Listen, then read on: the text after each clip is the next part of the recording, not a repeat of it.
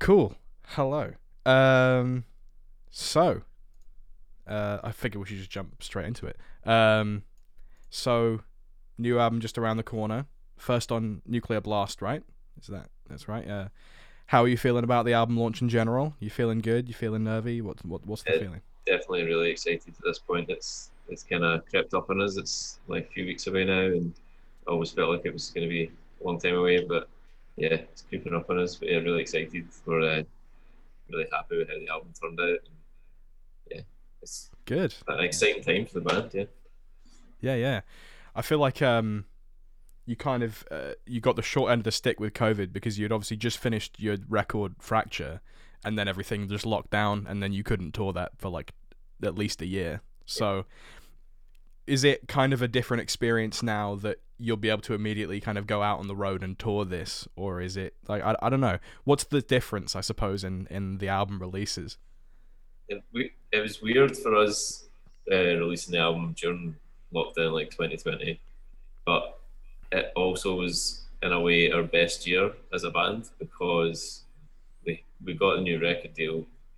We did the live stream and fracture was like our most kind of well received and successful album yet so in a lot of ways 2020 was like a really good year for us but it kind of set us up nicely to just go into Shrine and it's it's like timed out quite well this time, like coming out right before the summer festival run, and it means we can play some songs from that live. And yeah, it, it was going to be good being able to see the reaction straight away in people's faces because it's really hard to know how well your album's going down when you can't play shows and see people's reactions. You kind of relying on YouTube reaction videos, I guess.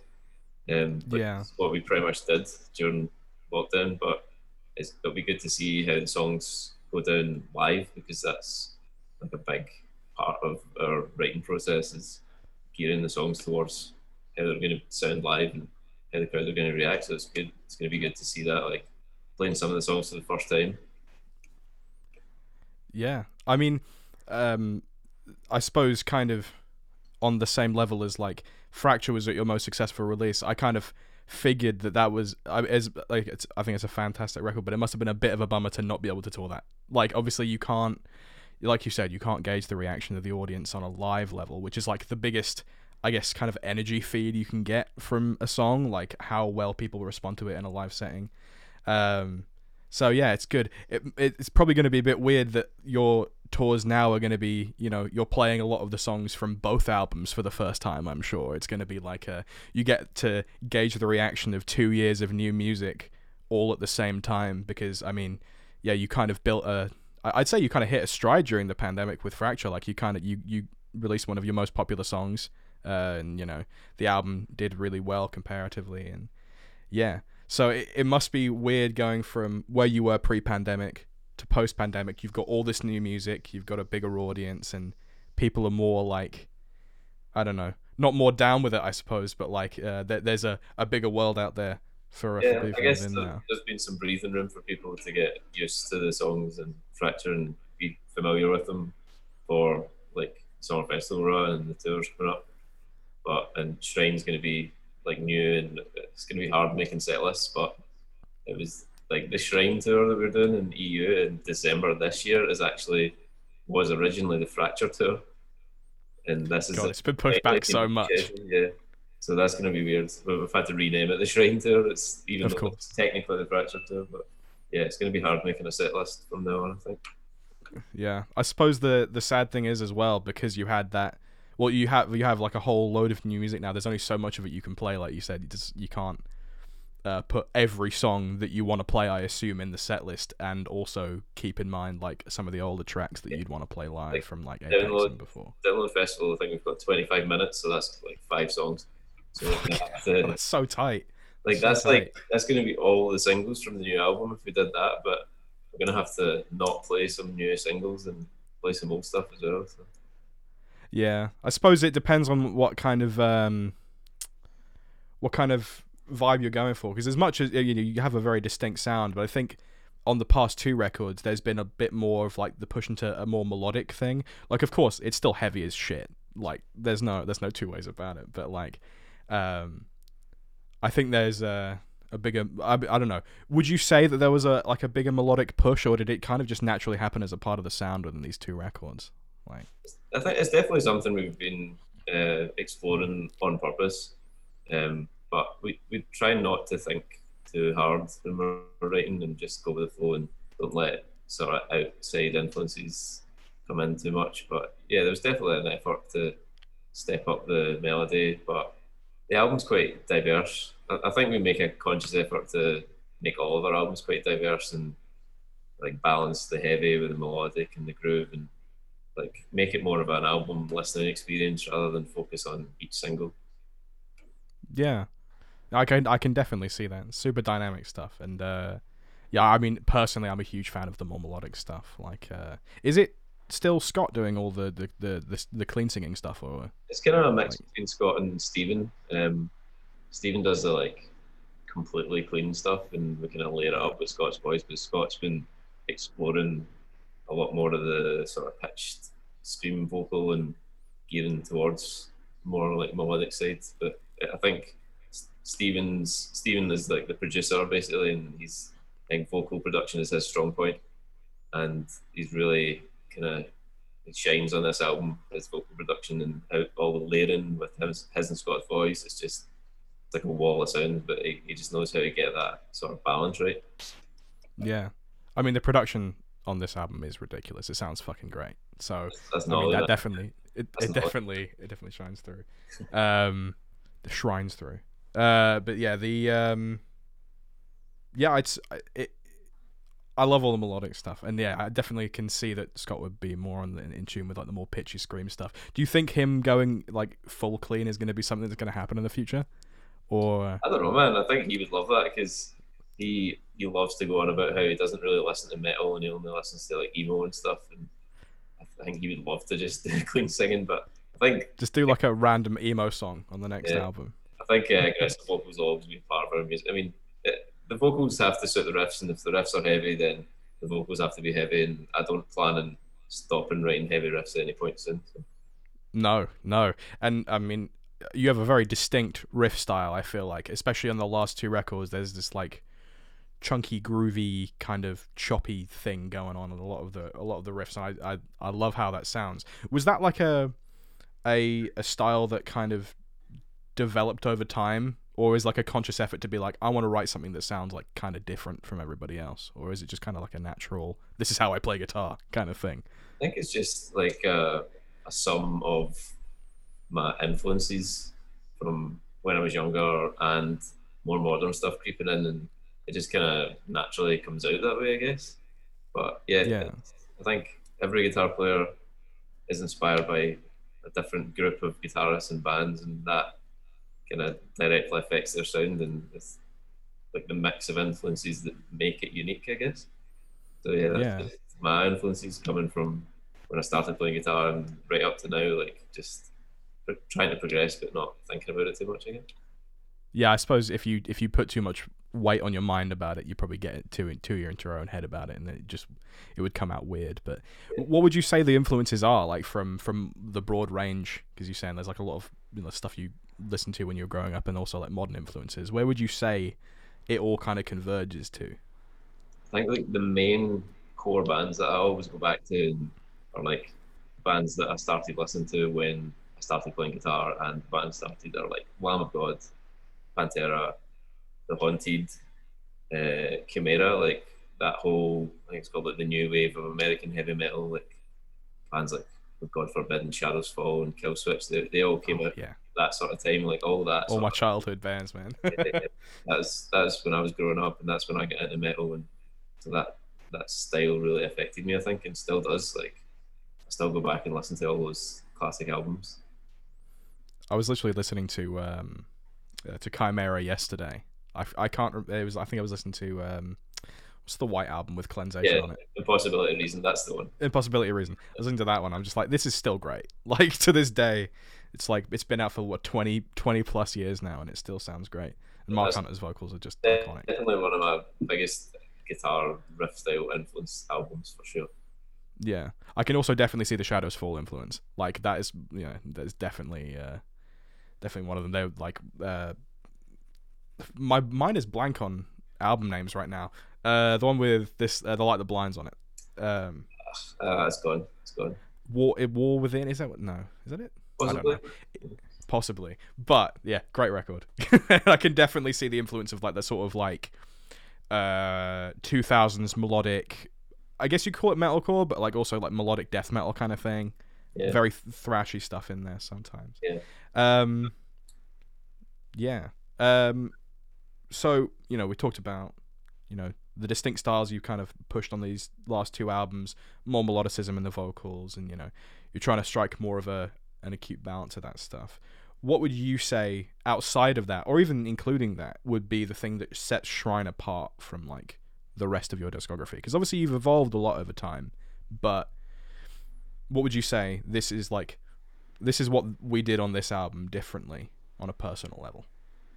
I think the songwriting naturally is just progressing the way it would, but the thing that sets it apart is we got few more people involved, uh, like sonically this time. So we have strings.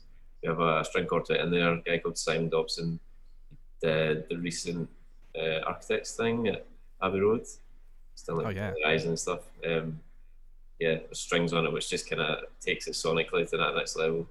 And then also got a guy called Jamie Finch who does like sort of synths and any sort of weird noises and stuff you hear throughout the album, which there are loads of. He does all that. Like ad prod, we called it like additional production. So yeah, like the combination of those two guys being involved is just kind of taking the like sonically the next level, and we're even thinking from now on trying to maybe get them involved somehow in the writing process just to see how like they could be involved in that and take it to the next level again. Do you think you'd go into more of like a theatrical direction then, if you had that kind of backing in the songwriting?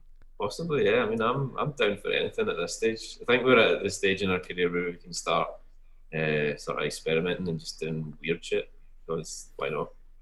Why not? Fuck it. Like if you just want to make a weird fucking album of like cool theatrical synthy bangers, then who's gonna stop you? Who's gonna stop you? Exactly. Yeah. What what would be like? Would that be like the ideal thing for you then? Like literally just going all out and making an album of like whatever the hell you want. Like what what would you do in that in that situation? You were given free reign by the label. You're like they're like just do what the hell you want. Bagpipes. What would you do? bagpipes. That's that's all I want, man. All I want is bagpipes on a Bleed From Within album. There's a couple of guys, a couple of guys in the band too who are just not into the idea at all. But I'm gonna sneak some bagpipes on there somewhere. I definitely think you should. I definitely think it should be a thing where like you sneak into the studio in the late night, uh, in like a late, late hours of the day kind of thing. No one knows you're there, and you just like on the mixing desk, like slipping little samples of bagpipes in. Yeah. You got a bag. You, you you sneak a guy in to record it in the studio while everyone's asleep. If I can, if it can be done tastefully, then yeah, I'm gonna try and sneak some bagpipes on it at some point. I think it would be a a cool little thematic thing. It depends on how how it's executed, I suppose. But I think it. I mean, you could either use it as like an actual layer, like a proper weighty layer to add some level of weird ambience to it, or it could just be a completely comedic thing. I mean, it depends on how which direction you want to go with it. But I think the idea is sick, regardless. it would be uh, it'd be cool. So you, yeah, bagpipes. Definitely down for that. Definitely down for that. Get really tap into your Scottish roots. I'm glad you agree. Oh yeah, yeah, yeah. You take that to the band as well. But like, yeah, this, the guy who interviewed me said we should do it, so why not? Yep. um, yeah. So you've got you know download coming up. You've got your your tour at the end of the year. Uh, what are you most excited about in the future of the band right now? There's probably a lot more to be excited about now than there was a couple of years ago. So Yeah, for sure. It's definitely touring and just making up for the lost time shows and trying to play places that we've never played. And cause we had a lot of tours booked that we hadn't announced in 2020 that were like countries we'd never been to, and we're just and then it all got called off. So I just want to explore and like meet new fans and make new fans and just yeah, just start writing the next one. I guess like it's good to start now when you're in a good place and still kind of in writing mode from the last album. And yeah, it like I think summer festival season is a big inspiration for me because you get to see a bunch of bands and see how everyone else does things, and you get really inspired by that. especially like seeing the reaction from our songs and the new songs. So it's going to be a really inspiring time. So yeah, excited for. Yeah. Huh? Yeah, I think. Uh, well, if you're intent on starting writing again, then that's always good. Getting ahead of the curve on that is uh, is good, especially if you're still in that writing mode, like you said. Yeah. Like you I just think gotta- you, know, you have to be in this day and age as well. Like people expect a lot of new music a lot quicker than they used to, and we used to take our time writing albums, but I think now we've got it down to kind of more fine art, and we know exactly how to get the heads down and just get on with it rather than sort of procrastinating. So you say you found a groove rather than like a, a formula, I suppose. It's like yeah, yeah. We try not to like- follow a formula. We just kind of we know how to how each other work and the best way to go about writing. But yeah, all, all Yeah. Yeah. Are there any like because I know you said you you had a bunch of tours booked and um there's places you want to visit. Is there anywhere specifically that you didn't get to go that you're looking forward to going to now, or you have at least plans to go to now? We, we don't have any plans at the moment that we haven't already announced, but I think uh, the US has always been something that's been on our radar, and we've never managed to make it there. And feels like oh, I didn't realize you'd never actually played in the US. That's No, crazy. I feel like every other band in the world has played in the US, and we've never been. So yeah, that would be a good one to tick off the list. We'd love to go back to Asia and do more of Asia. We only did Japan and China last time, so it'd be good to explore more of Asia and Australia and just everywhere really. I feel like checking China off your touring list before the US is just an interesting progression. Yeah, But you know, respect. I feel like not a lot of bands play in China. I mean, Japan, I see quite a few. Um, well, I did pre-pandemic at least. I think now it's a bit harder, but um, that's an interesting one. How was how was the experience of playing in in uh, in Asia like that?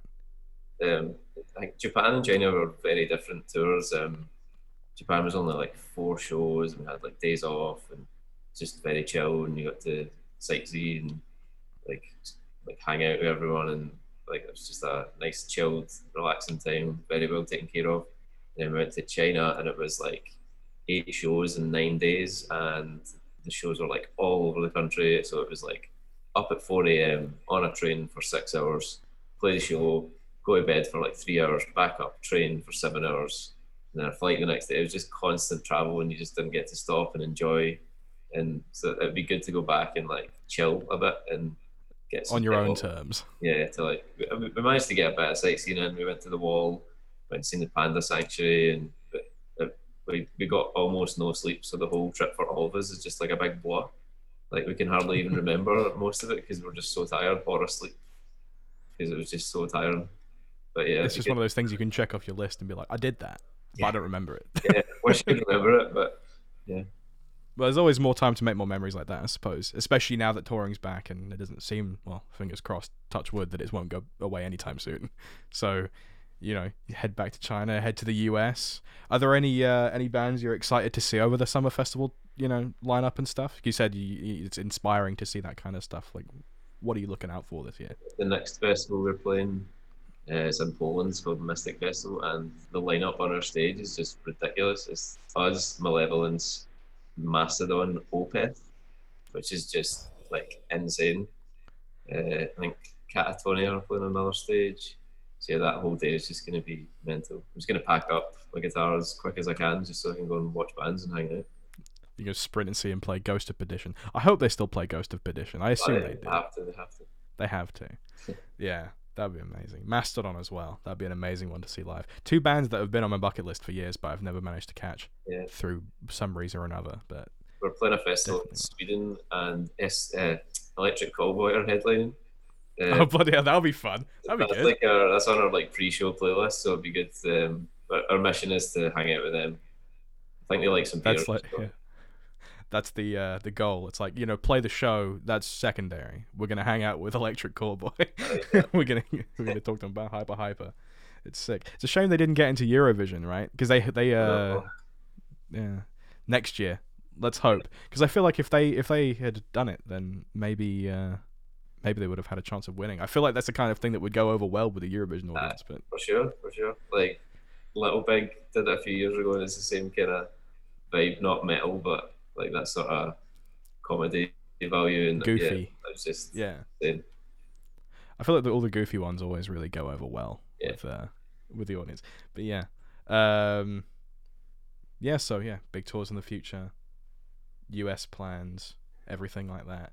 Um, it's all looking very exciting, and it's it's really been nice to see your trajectory over the past couple of years. I mean, um, like I said, you know, it's kind of a shame you couldn't tour during the Fracture era because I mean, a lot of those songs sound like they were written to just completely pop off live, which means now that they they still will, but you know, it's been two years of you keeping that in your back pocket, so yeah, we had a pretty pretty hectic touring schedule for that year planned, and obviously none of it went ahead. So yeah, there's a lot of sort hundred to zero really quick.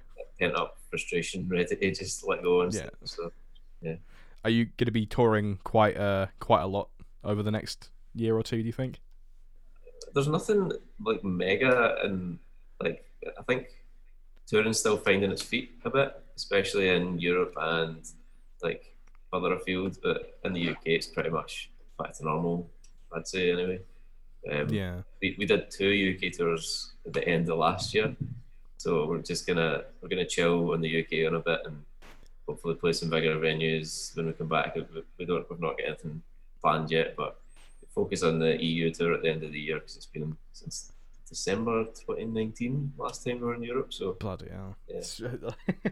in my head, I'm like, yeah, that was like yesterday, but then I think back and like, it's two and a half years ago. It's such a ridiculously long time that we've just like it's just gone. Yeah. Um, but yeah, yeah, that's cool. Um, yeah, I don't have too much more. I mean, I won't take up too much of your time, man. But it's been a great chat, and uh, I wish you the best of luck with the future. And hopefully, you can get back out on the road in a in a capacity similar to how you were planning to in 2020 at some point, and uh, see the world, see the sights, and uh, and and meet Electric Callboy. That's the important that's, one. That's the biggest goal of the summer. Yeah, uh, meet Electric Callboy and see Opeth and Mastodon, and then everything else, you know, secondary. cool, man. All right, thank you very much for your uh, for your time, and I'll, uh, I'll, sh- I'll shoot this over to you when it's done and after stuff. Cool. See you later. Mate. Bye.